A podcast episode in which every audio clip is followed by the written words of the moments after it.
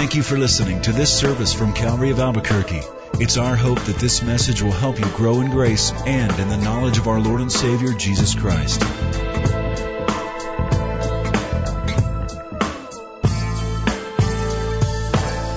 And we're back.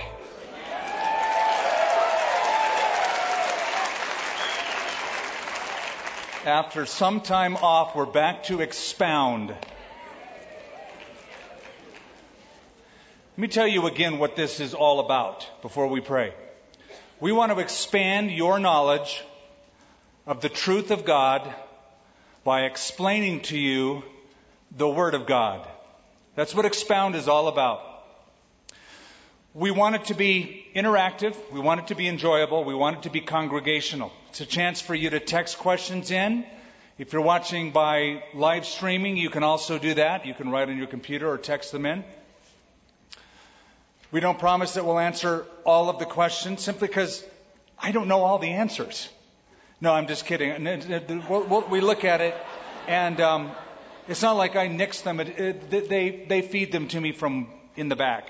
And, and when they come up, usually we take them. But uh, it's a way to make it interactive. So it's a little bit different. We're verse by verse, line upon line, through every book of the Bible. We've covered Genesis so far, Exodus.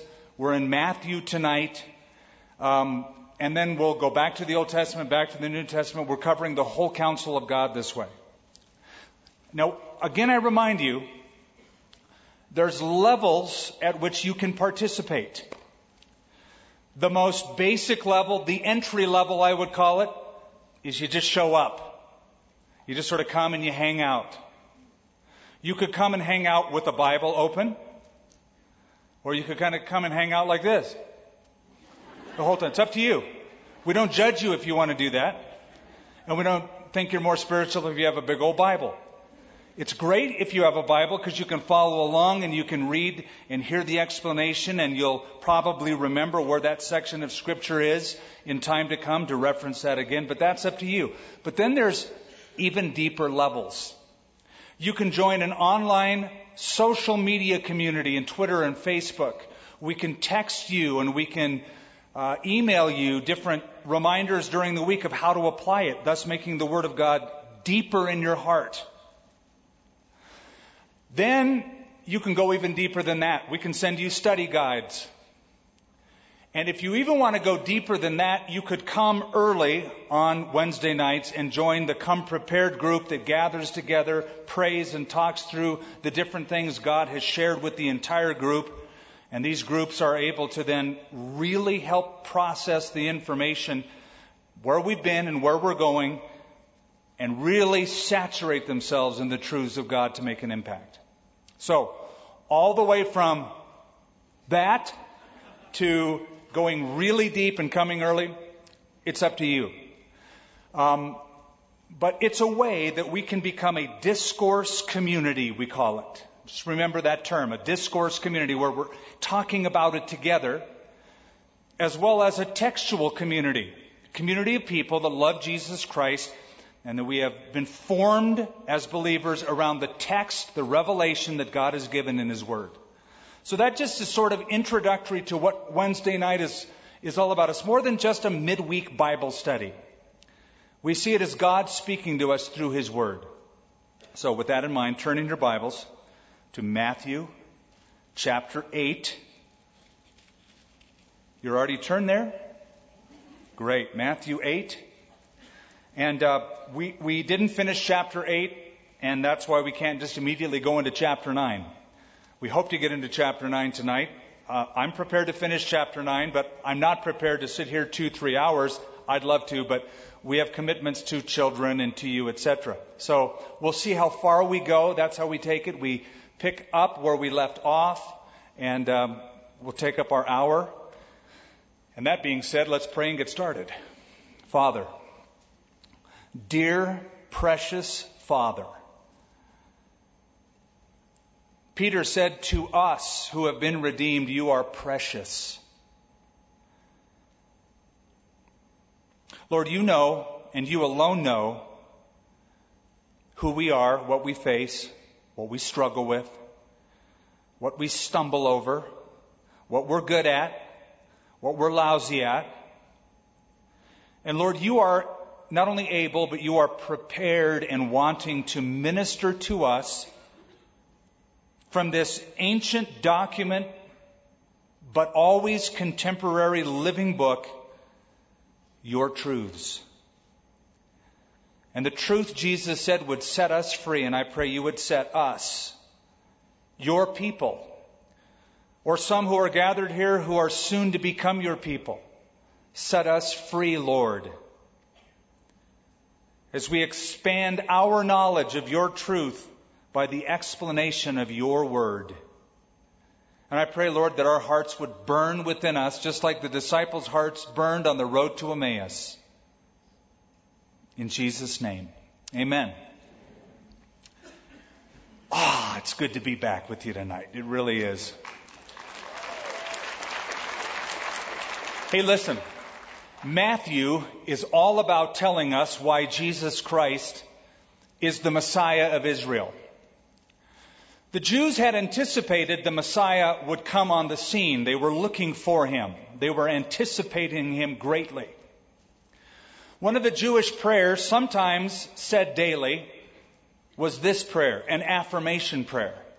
I believe in the coming of the Messiah, and even though he tarries, yet I will wait for him every coming day. Matthew comes along and says, well, let me tell you, you don't have to wait any longer. The Messiah has come. He is here. And let me tell you why he's here. And he gives us, at least up till now, five reasons to prove that Jesus is the Messiah. Matthew shows us that Jesus is the Messiah genealogically, showing that he has the legal root system, if you will. The pedigree coming from Abraham, fulfilling all of the promises in the genealogical legal records, presenting that to us in the first part of his book. He proves it to us genealogically. Number two, he demonstrates that Jesus is the Messiah prophetically. He goes back and he shows how the prophets predicted this and that and something else. For example, it's Matthew who says, Matthew, uh, Isaiah chapter seven told us, and here is the fulfillment of that, behold, a virgin will conceive and bear a son, and you will call his name Emmanuel, which is God with us. Matthew tells us that prophetically, Jesus had always been anticipated by the prophetic scriptures, by the prophets. It was Matthew who reminds us of the prophecy in Micah chapter five that Jesus, the Messiah, would be born in Bethlehem of Judea. It's Matthew who tells us that John the Baptist coming on the scene fulfilled the prediction of Isaiah chapter forty, a voice of one crying in the wilderness, make straight paths for the Lord. So genealogically, prophetically, and then Matthew says, let me show you that Jesus Christ was the Messiah morally. And he paints the picture of Jesus down at the Jordan River being baptized to identify with sinners, then going to a mountain to be tempted by the devil and withstanding that temptation. So he has the moral fiber, the moral qualifications to be Israel's Messiah. Number four, he has shown us that Jesus shows himself to be the Messiah instructively. Matthew five, six, and seven, the Sermon on the Mount, the subject matter, the King and the Kingdom of God. Here is the Messiah giving with all messianic authority the precepts for the kingdom. And it blew people away. When Jesus was done at the end of chapter seven, the crowd marveled. It says they marveled because he spoke as one having authority, not like the scribes. And fifth, and this is where we are tonight, he shows that Jesus is the Messiah miraculously. Matthew gives us ten miraculous signs that irrefutably point that Jesus Christ is the Messiah. Nobody else has done these things, and they were predicted by the prophets themselves. And so even Jesus himself said, either believe who I am based on what I said, or at least believe me for the sake of the works themselves. The works that I do, they testify as to who I am. So we're right in the middle of that. Chapters eight and nine talk about those miraculous signs that Jesus is performing. We left off right around verse twenty-three of chapter eight, when Jesus is taking a boat ride. Verse twenty-three now. When he got into a boat, his disciples followed him. And suddenly a great tempest arose on the sea, so that the boat was covered with the waves, but he was asleep. Our Lord and his disciples are traveling from one side of a lake called the Sea of Galilee, but it's really a lake thirteen miles long by about eight miles wide. They're going from one side, the northwestern side, over toward the eastern side.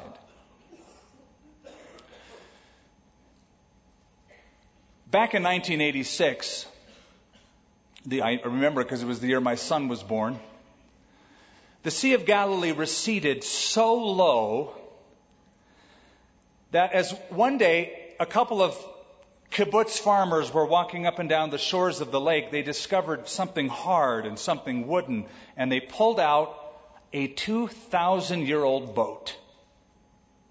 If you come with us to Israel, some of you have been with us to Israel. If you come with us this time, I'll take you over to the kibbutz called Ginosar, where that boat has been housed. It's about twenty-six and a half feet long by seven and a half feet wide, and it shows what a typical boat would have been like two thousand years ago from the Roman times. It's called the Jesus boat. So it's not very big, and when you look at this boat, you think, those guys got in that little thing? Now, I told you before how the Sea of Galilee can be quite tempestuous. The storms can come up very suddenly, very violently, and that boat can be tossed around. And that is what is happening here. Suddenly, a great tempest arose on the sea so that the boat was covered with the waves, but he was asleep. Now, here's what's interesting linguistically. There's a couple of verbs that are in the imperfect tense. So let me paint the picture by the language itself. The waves kept coming over the boat. They kept coming over the boat. They kept coming over the boat. Jesus kept on sleeping and kept on sleeping and kept on sleeping. How do you sleep in a storm?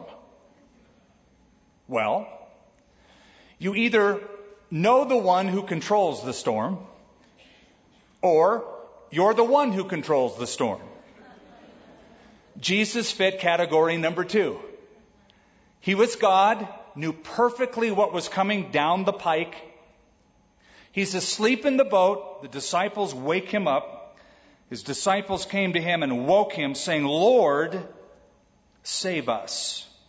We are perishing. That little word tempest back in that first verse, verse twenty-three, a tempest arose. It's the same Greek word that is often translated earthquake. Listen to the word. Here it is. Seismos. Does that sound familiar? Seismic. We get our term from seismos. A tempest, a seismic, a violent kind of a storm. It's a word that emphasizes just how enormous the storm was. Now, here's disciple. These disciples were fishermen. They, they had seen storms before, but nothing like this. Now, Jesus sleeping in the boat, to me, speaks of a couple of things. Number one, his humanity, and number two, his deity. On one hand, he was fully man, and he is weary in the service, healing, teaching, ministering. He's just tired, gets in a boat, falls asleep. That's humanity. Flip the coin, though. It also speaks of his deity. He's in total sovereign, absolute control, and so he rests. Something else that occurred to me as I went through this. If you were to compare this storm and this crew with another storm the Bible mentions and another crew from the Old Testament, can you think of another storm where there was another crew that told somebody to wake up in a storm? Jonah. Jonah, the prophet of God, asleep in the boat. But not because he was sovereignly in control. He was just dead tired from disobeying God. He's asleep in the boat. The sailors have to wake him up and say, dude, you got to wake up and pray to your God. We've been praying to our gods. It doesn't work. Jesus calms the storm. Jonah says, throw me overboard into the storm. What a comparison. What a contrast. And if anything, it reinforces something that Jesus said to his disciples on another occasion. For I say unto you, a greater than Jonah is here. And perhaps those disciples were even thinking back to that storm. Now they said to him, verse twenty-five, Lord, save us. We're, we're going to die. We're perishing. We're, we're going to die. We're kicking the bucket. Now, that's not true. It's natural that they feel that way. That's how you feel in a storm. That's how you feel in a trial. Lord, help, I'm going to die. It's over. The worst is happening. The truth is, they're safe and they're not going to die. But it's natural to feel that, and it's natural to say that in your time of affliction. But he said to them, verse twenty-six, why are you fearful, O you of little faith? Then he arose and rebuked the wind. Same word as rebuking the demons. He rebuked the winds and the sea, and there was a great calm. Why are you so fearful, O you of little faith? Now remember that little sentence. Because fear is the opposite of faith. And faith is the opposite of fear. They're mutually exclusive. Faith and fear cannot dwell in the same heart. If you have fear, it's because you don't have faith. If you have faith, it will banish your fear. It allows you to look into the midst of a storm and say, I'm not worried. I know the one who created this storm. And the worst that could happen is, it's my time. I'm going to gurgle a little bit, and soon I'll be in glory. Or, I'm going to learn a terrific lesson of faith. Faith and fear are mutually exclusive. He rebuked the winds and the sea, and there was a great calm. So the men marveled, saying, who is this guy? My text says, who can this be? But same difference. Who is this guy? That even the winds and, notice this, the winds and the sea obey him. Now they cried out for help, thus they expected help to come. But they didn't expect this to happen. Now watch this. This is a double miracle. Because typically, if a storm ceases, that is if the wind stops. If you've ever been out to sea in a storm when it's windy, once the wind goes through, once the storm goes through and it's calm, the water is not calm. The water, you're still bouncing around. There's still white caps for a long period of time. So calming the air is one thing. Calming the sea is yet another miracle. He calmed the wind and the sea. They'd never seen this before. Even a passing temporary storm that blew through still left white caps bouncing the boats around. So they marveled. Wow, who is this guy? That even the wind and the sea will obey him. When he had come to the other side, to the country of the Gergesenes, some of the other New Testament writers call it the Gadarenes, named after the principal city Gadara. Again, if you're with us this coming trip, we'll take you over to that city, Gadara. It's there on the eastern side. There met him two demon-possessed men coming out of the tombs, the original tomb raiders, exceedingly fierce, so that no one could pass that way. And suddenly they cried out, saying, "What have we to do with you, Jesus, you Son of God? Have you come here to torment us before the time?" Now, a good way off from there, there was a herd of many swine feeding. At this point, we have moved from the western side of the Sea of Galilee, the northwestern shore, where Capernaum, Jesus' headquarters, has been, to the eastern side. This is Gentile country. And the fact that swine are being herded, which is very non-kosher, shows the influence the Gentile world has had on that part of the Jewish population. It was an illegal trade. Jews would, would never do that. But now we have Gentile influence in this Galilee region, and there's, according to Mark, two thousand herd of swine. That's where Jesus comes to. Now you look in verse twenty-eight, and it says, "There met him two demon-possessed men." If some of you have read ahead and you've compared Scripture with Scripture, you might be a little bit puzzled, because you're thinking, "No, wait a minute. If I read this account in Mark or in Luke, it says there was one demon-possessed man." So you're going, maybe, maybe you're going, "Aha! Found a contradiction in the Bible." No, you didn't.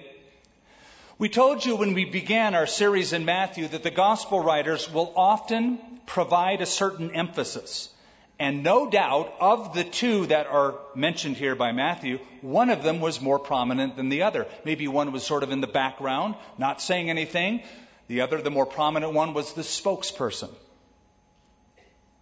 Matthew would want to include the fact that there were two and not mention just the one spokesperson or more prominent one, because he's writing to a Jewish audience, and by the mouth of two witnesses, every testimony is established. So he wants you to know there were two, not one. And Matthew does like pairs. There are two here and two there. He does that a lot in his gospel. So there were two men. One of them was more prominent. It says they were demon-possessed, or literally demonized, coming out of the tombs exceedingly fierce, so that no one could pass that way. There is a supernatural world. We live in a natural world, a physical world. But there is a parallel universe. It's very real. This bothers some people, because they say, "Well, you can't prove that. I never see them. I never see angels. I never see demons. I've never seen God. I never see spirits." But they're very real. Inasmuch as right now there are pictures in this room, and there are songs in this room, and there are smallest bits of information in this room, but you can't see them. But they're here. You could see them and you could hear them if you had the right receiver. You could tune into a frequency and you could see the pictures, or you could hear the sounds, but they're invisible unless you have the right receiver. There is a supernatural world. There is a world of evil, a demonic world ruled over by Satan, the will of Satan being carried on by a host of demonic beings.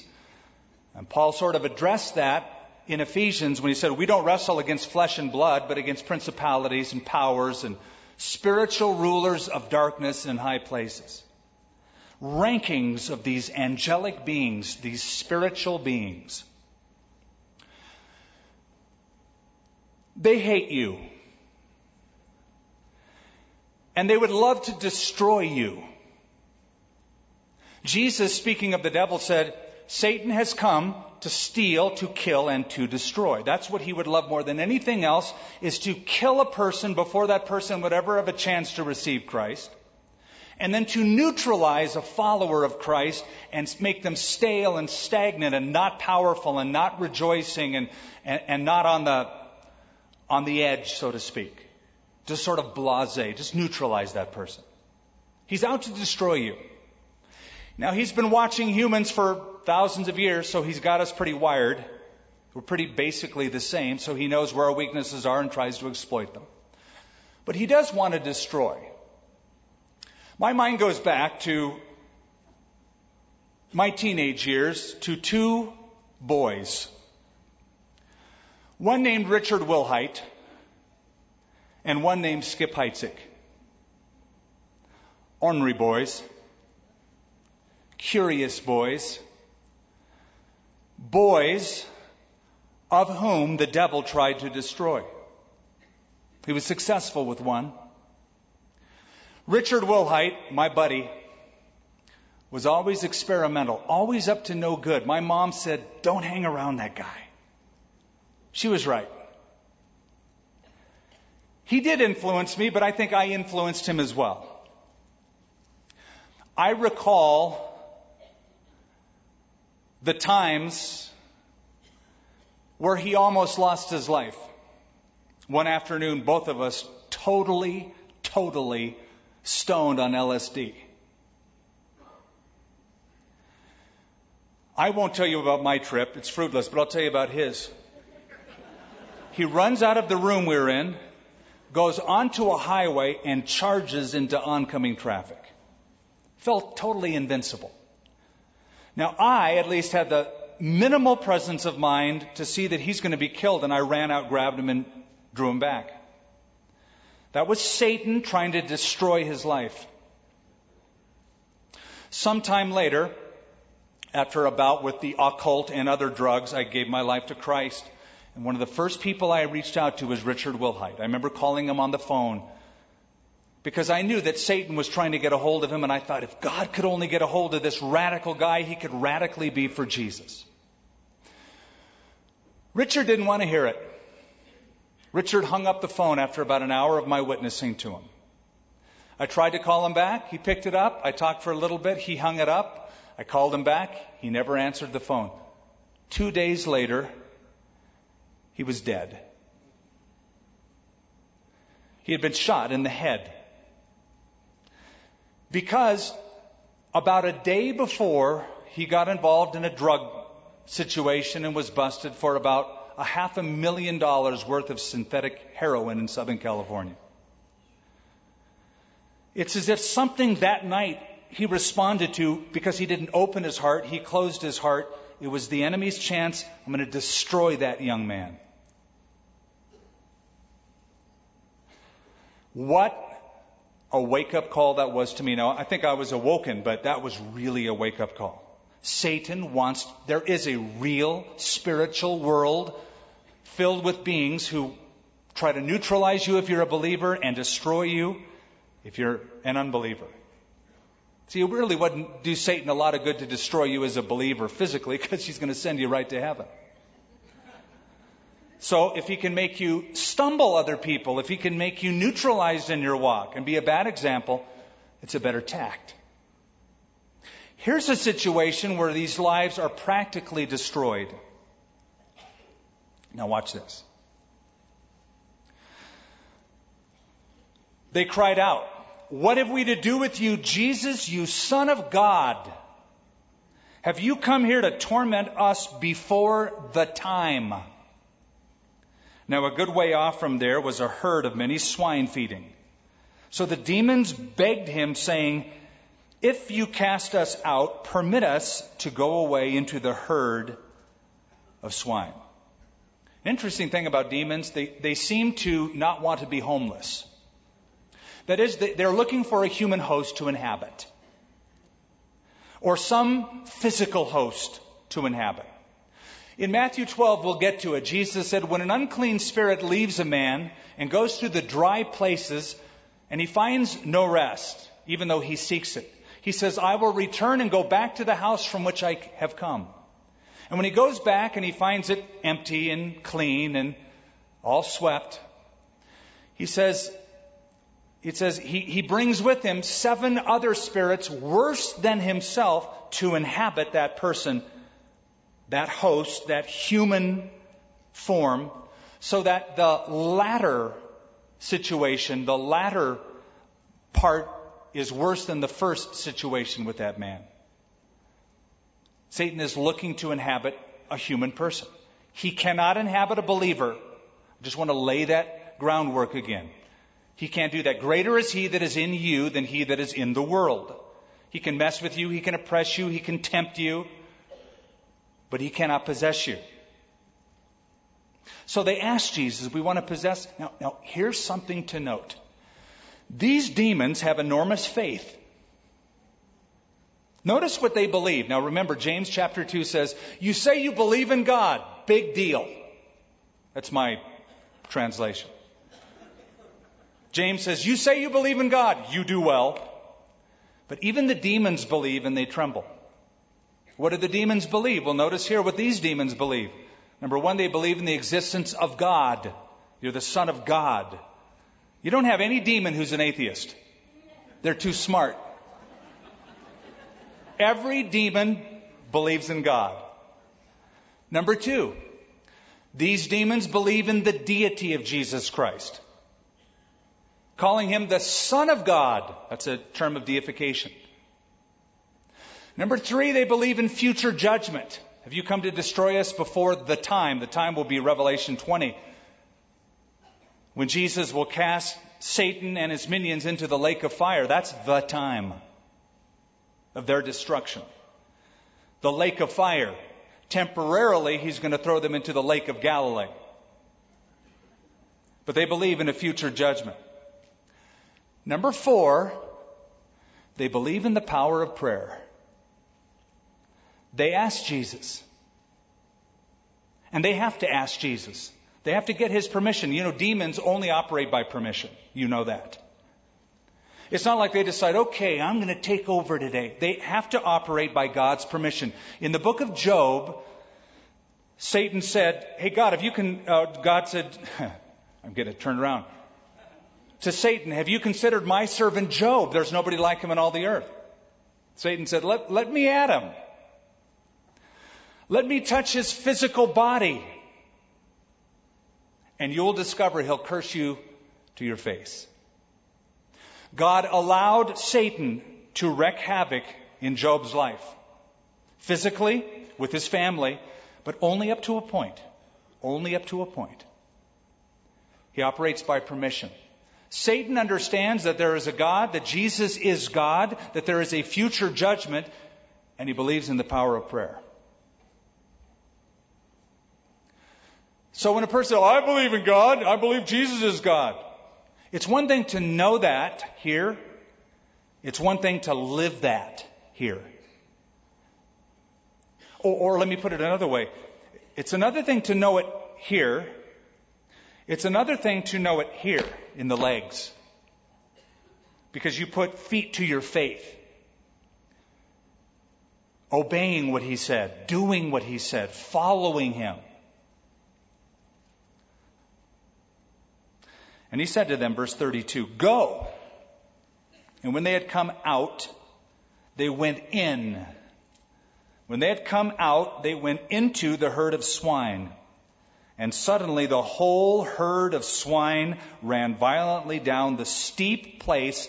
And I can show you today the spot, the area, because it's the only place around the Sea of Galilee where it's precipitous, it's steep. It's like a cliff almost. They ran violently down the steep place into the sea, and they perished in the water.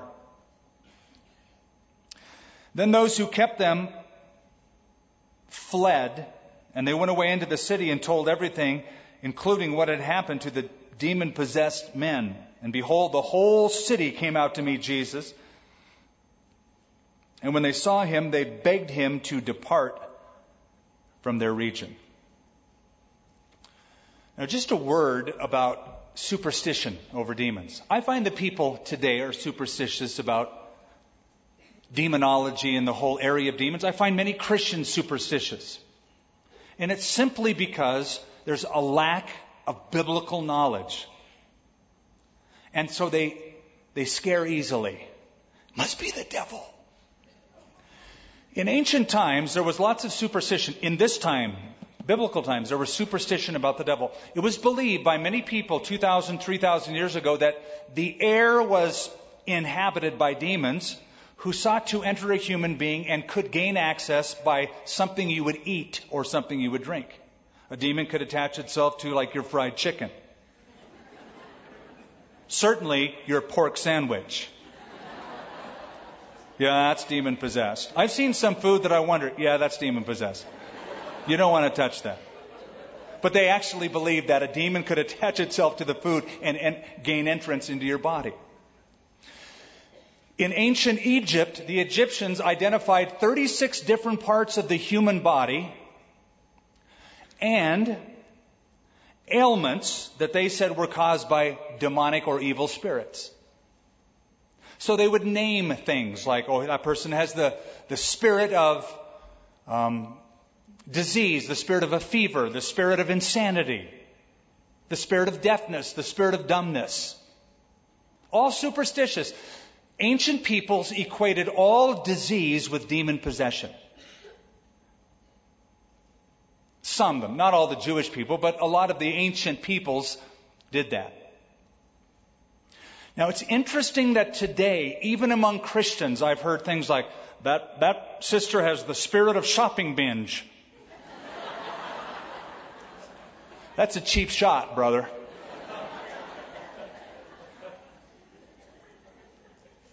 It's not a demon, that's just the flesh. Or that person has the, the demon of whatever it might be. That's the flesh. These are superstitions. Yes, Satan is real. Yes, he's powerful. God is way more powerful. Let's just set the record straight. So you never, ever need to run from him or be afraid of him. And so many stories of the Bible bear that out. In fact, I rather think Satan enjoys the press. When people talk about the devil and I'm on a demon hunt and my ministry is casting out demons and that person has the demon of lust or the demon of baldness or the demon of shopping binge or...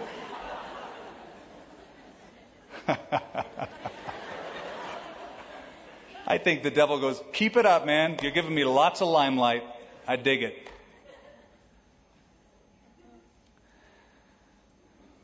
Okay, chapter nine. So, he got into a boat. Here we're back in the boat. And he crossed over and came to his own city. Now he's going back to Capernaum. His own city is Capernaum. That's where he headquartered. Then, behold, or hey, check it out. Remember, that's what behold means. Hey, check this out. They brought to him a paralytic, a paralyzed man, lying on a bed. When Jesus saw their faith, there's so much truth here. Many groups will try to say, you're not healed because you don't have enough faith. I don't read that this man had any faith at all. And Jesus doesn't notice their or his faith. He's a paralyzed man. He probably had no faith.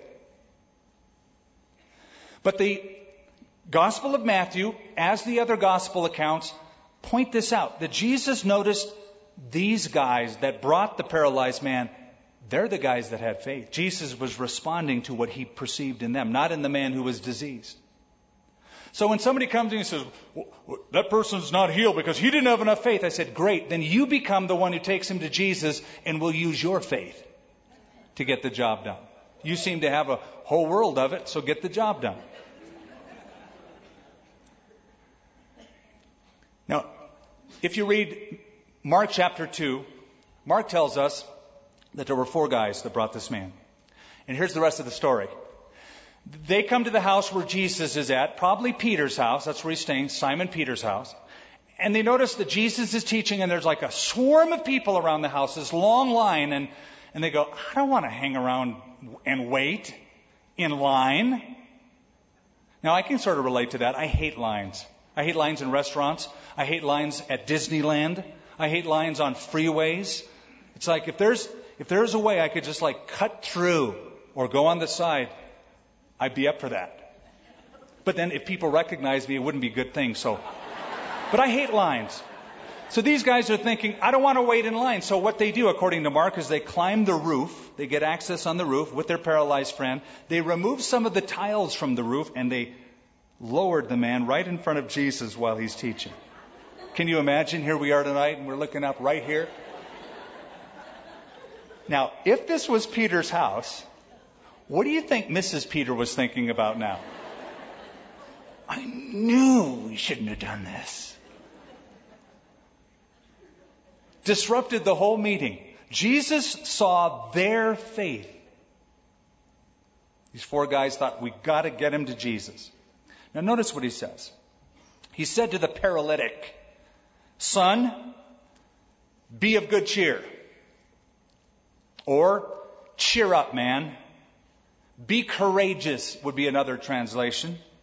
Your sins are forgiven you. Why does Jesus say that? Here's a guy who's withered, he's paralyzed, he can't move, and Jesus looks at him and says, hey, cheer up, man. Your sins are forgiven. It almost sounds cruel. Why does he say that? Let me give you three reasons why. Number one, because of prior thinking. Number two, because of priorities. Number three, because of power. Let me explain. The prior thinking and the thinking of many Jewish people, including scribes and Pharisees, were that if you have a disease, if you're sick, if you're paralyzed, it's because there's sin in your life. Malady equals not being right with God. There's something going on that we can't see that you're involved in or we're involved in, and this is a punishment of God. Remember back in the Old Testament in the book of Job when Job's friends came to him and started counseling him? Remember that? And one of the guys named Eliphaz, the Temanite, remember him? Eliphaz looks at Job who's suffering. He's withering away and he says, who being innocent ever perished? As if to say, this is a universal fact, dude. If you were a righteous person, you wouldn't be suffering this. Obviously, you've sinned greatly. You're not innocent. Now, in, in thinking this way, in this pr- wrong kind of thinking, this was their way of getting out of any responsibility to help people like this. I'm not going to help you. You're cursed by God. I won't, I won't dare interfere with that. So they would happily walk by people like this and have nothing to do with them because their theology was so messed up it allowed them to do that. So number one, prior thinking. Number two, Jesus said, be of good cheer. Your sins are forgiven you because of priorities. What was it that this man needed more than anything else? Well, if you were to ask his friends, what would they say? Huh. That he, yeah, that he can walk. What he needs more than anything else is a physical healing so that he can physically walk. That's what he needs. That's why we're here. It's interesting that that's how many of us think. We think that this person's greatest need is a physical need. He needs to be physically healed. Really? That's not Jesus' priority. Oh, Jesus certainly touched physical bodies. The Bible's filled with those kind of examples. But the fact that the first words out of Jesus' mouth to a paralyzed man is, your sins are forgiven, shows us the greatest priority in a person's life is that their sins be forgiven. What does it profit a man if he gains the whole world or a physical healing and loses his own soul? There are many benefits to Christianity.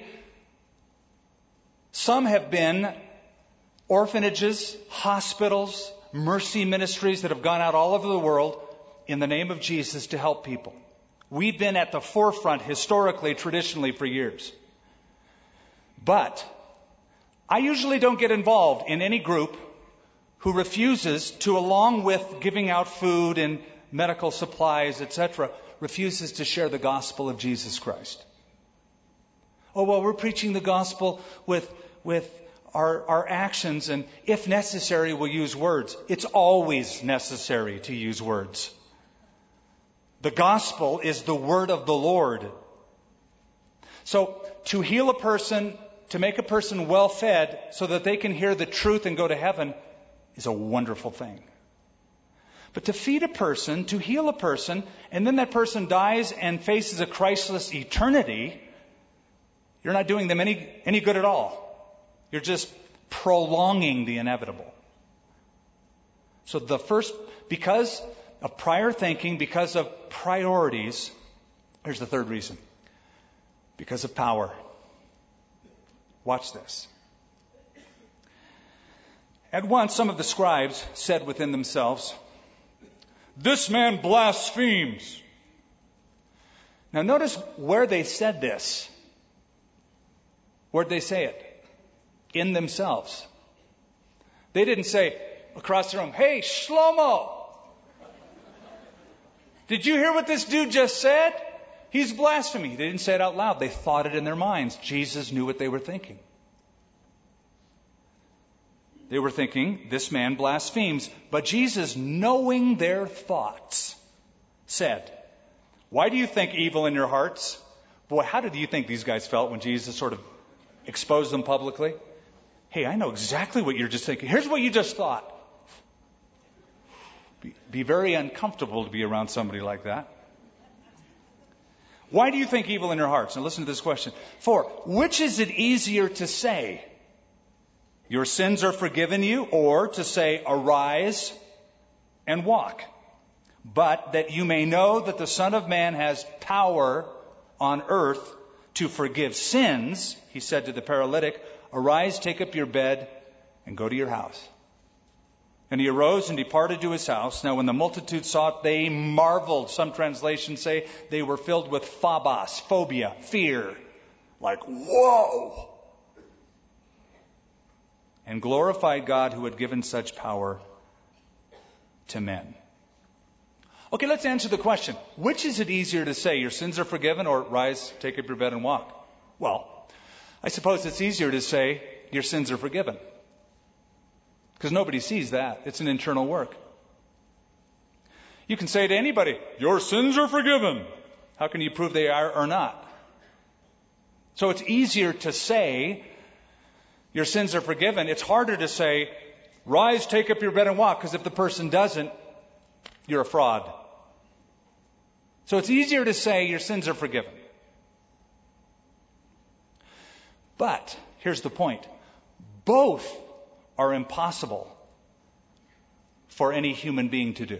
A human can't forgive sins. A human can't heal a disease like this. Both are impossible for men.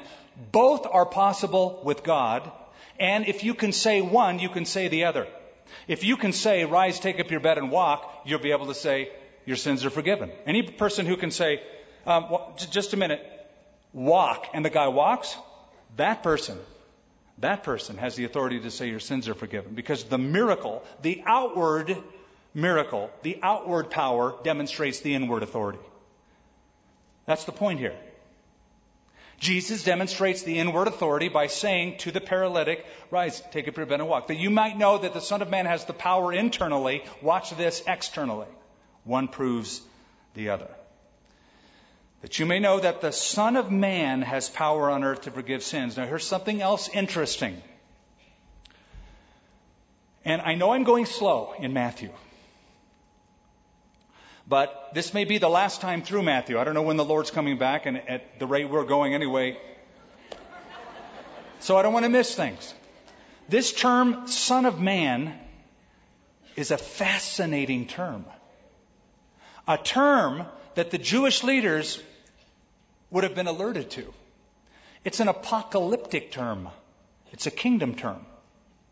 It's a term that comes out of Daniel chapter seven. And those scribes and those Pharisees, they knew that. In Daniel seven, Daniel sees a vision of the Son of Man coming in clouds of glory. Something that Jesus will allude to, will speak of in Matthew twenty-four.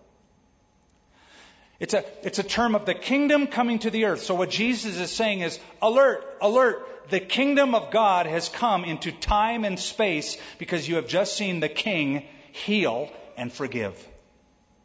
The Son of Man has power, has authority. And he arose and he departed to his house, just rolled up his bed and booked it.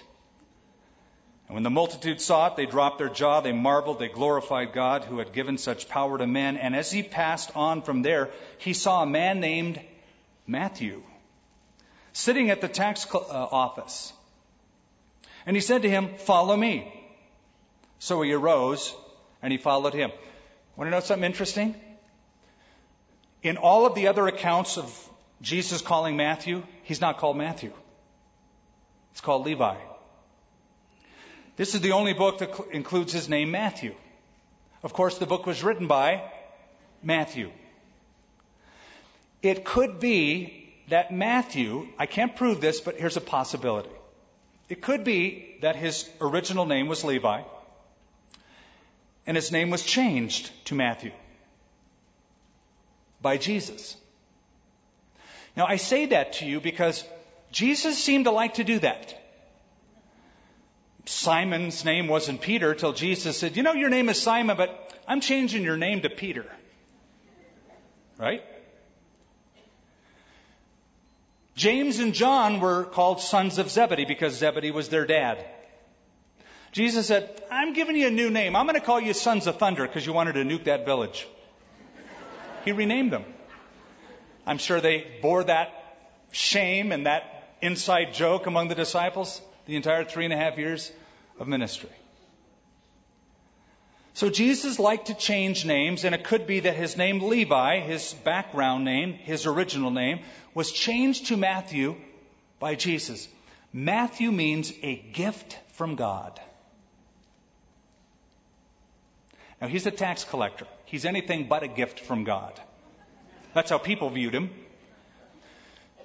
I, because I know this of Jesus, what Jesus looks at when he sees you is he identifies not just who you are now, but what you'll become once he gets a hold of you. He looked at Matthew and said, you big ripoff. I'm going to turn you into a gift from God. Not a person who takes gifts from people, but a gift sent from God to people.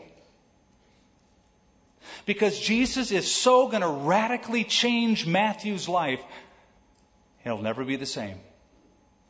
So it could be that Jesus gave him that name.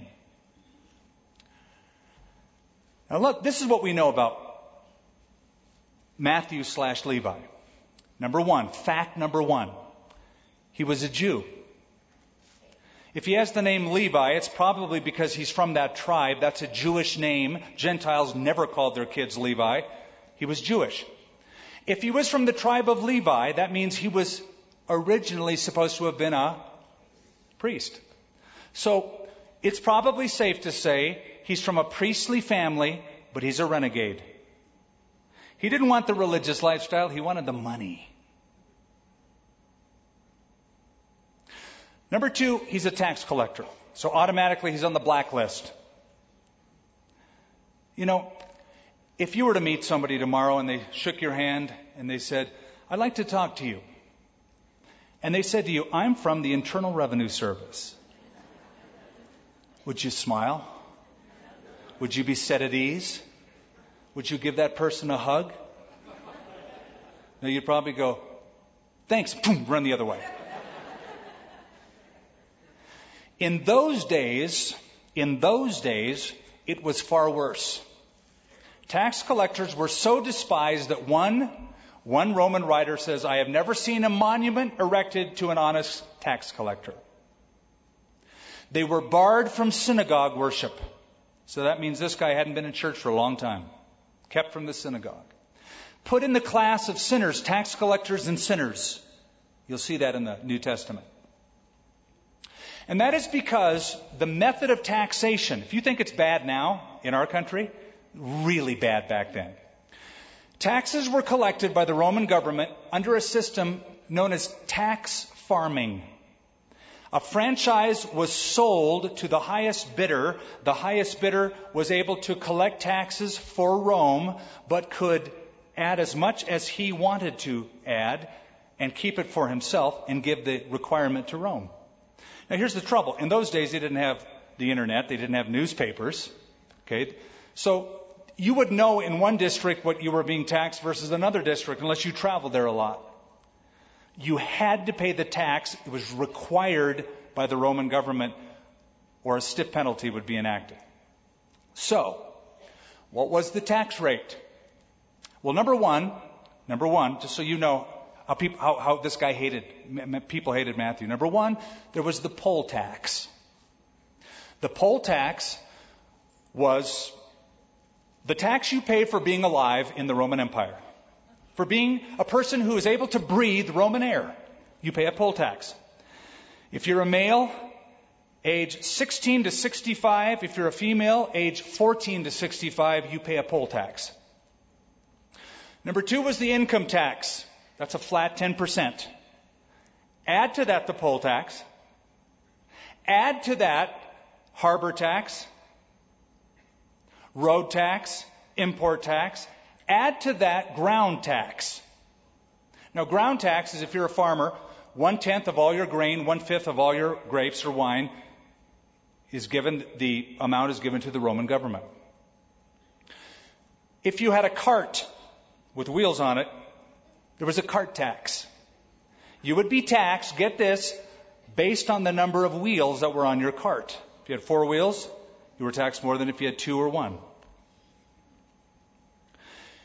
If you lived by the sea or by a lake like Galilee, there was a fish tax. You would be taxed per fish. So this made Matthew very rich and very resented. They hated him. Jesus says, Matthew, a gift from God. And he says, follow me. So we know that he is Jewish. We know that he was a tax collector. The third thing we know as we wind this up tonight, we know that he was decisive. He made a decision. Now watch this. Jesus passed on from there, saw a man named Matthew sitting at the tax office, and he said to him, follow me. It's not a long sermon. It's not even an introduction. A single command. Follow me. So he arose and he followed Jesus. That's a decisive man. Now, probably Matthew had heard about Jesus, maybe saw the miracles, maybe he was there at the Sermon on the Mount. He's collecting the tax right outside of Capernaum. That was where his toll booth was. Oh, and by the way, if you come with us to Israel, I can show you the marker that announces the tax booth from two thousand years ago in Capernaum. They've uncovered a stone that talks about the toll booth, which is, we know Matthew was the one that kept that toll booth. And that inscription in that stone has been uncovered, and it's there for you to see in Capernaum. Matthew had heard, Matthew had seen, Matthew had pondered. And then one day Jesus walked up to him and said, I want you. Come, follow me.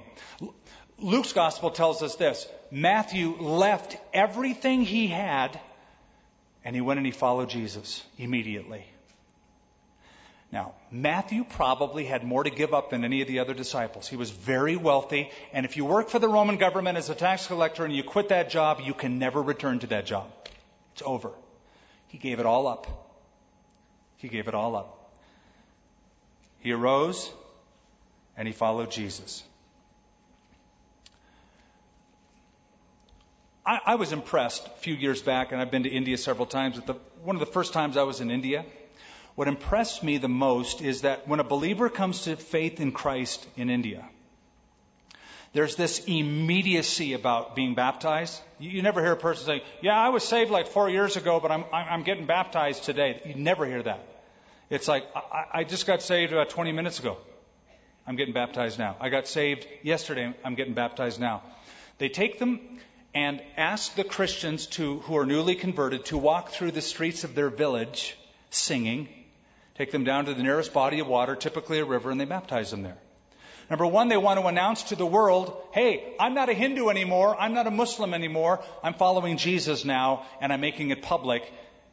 And so the whole, you know, city goes out their window and sees this parade of people walking down the street, follows them down to the river to find out what's going on. And the preacher is down there, gives the gospel, baptizes the person. The first time I went to India, I met a man named Joy Kudichako. Brother Joy, he was called. And he had the, his, he was appropriately named because he smiled all the time. He was so full of, of joy.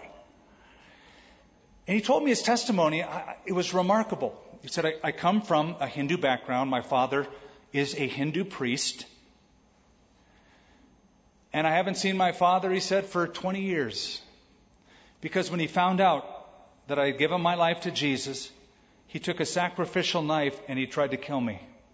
And I had to leave home, and I haven't been home since. But he was filled with joy. He had left all to follow Christ, and he was filled with joy.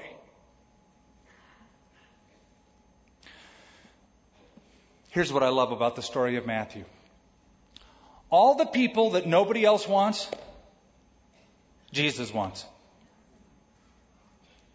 All the rejects, all the ones people say, oh, tax collectors and sinners, Jesus goes, I'll take them. That's, that, they're my kind. Because they know that they're sick.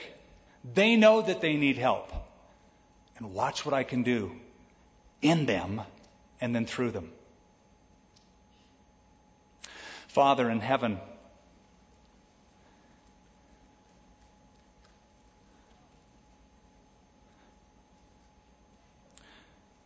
one of the great truths, one of the great realities is that you don't see like man sees. As the prophet Samuel so aptly put it, for man looks at the outward, God looks at the heart. Jesus saw into the heart of Levi slash Matthew and knew what he could become, a gift. A gift sent. And what a gift Matthew has been to us, those of us who read his book, and the gift that he has given in his writings and in his life and example. Lord, you love restoring people. You love taking rejects, people who are beat up, mangled by the world, depressed, hopeless, and giving hope to them, extending forgiveness because that's our greatest need, that's your greatest accomplishment. And it's my prayer that you do it again.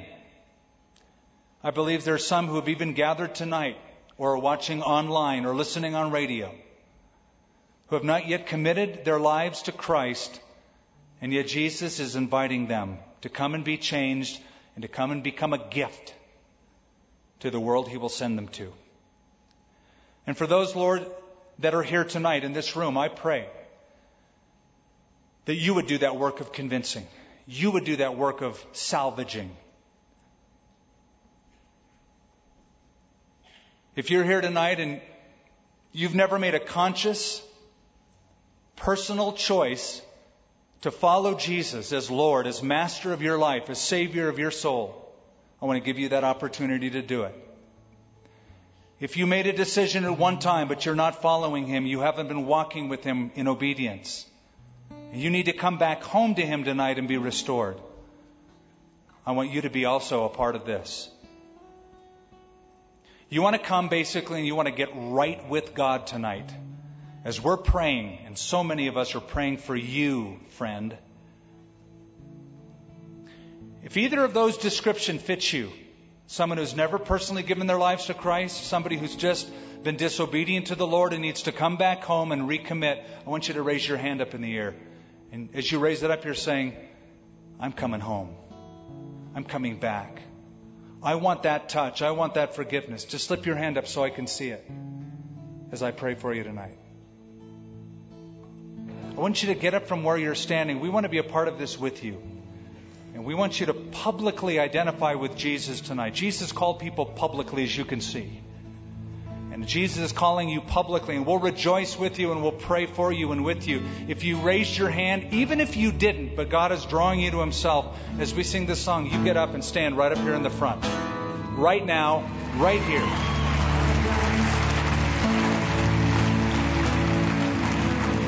Those of you who have walked forward, let me lead you in a word of prayer. I'm going to ask you to pray this prayer out loud. I wanted you to pray it after me out loud. Say it from your heart. Say it to God. This is you giving your life back to the one who gave you life to begin with. You ready? Let's pray. Lord, I give you my life. I admit I am a sinner. Please forgive me. I believe that Jesus died, that he shed his blood, and that he rose from the dead, and that he did it for me. I turn from my sin. I turn my life to you as my Savior. Be my master in Jesus' name. Amen. You're God's kid. If you prayed that prayer by faith, you belong to him. This is the beginning. of a whole new way of doing things. Thank you for listening to this service from Calvary of Albuquerque. If you would like more information about what you've heard in this message or about Calvary of Albuquerque, please visit our website at w w w dot calvary a b q dot org.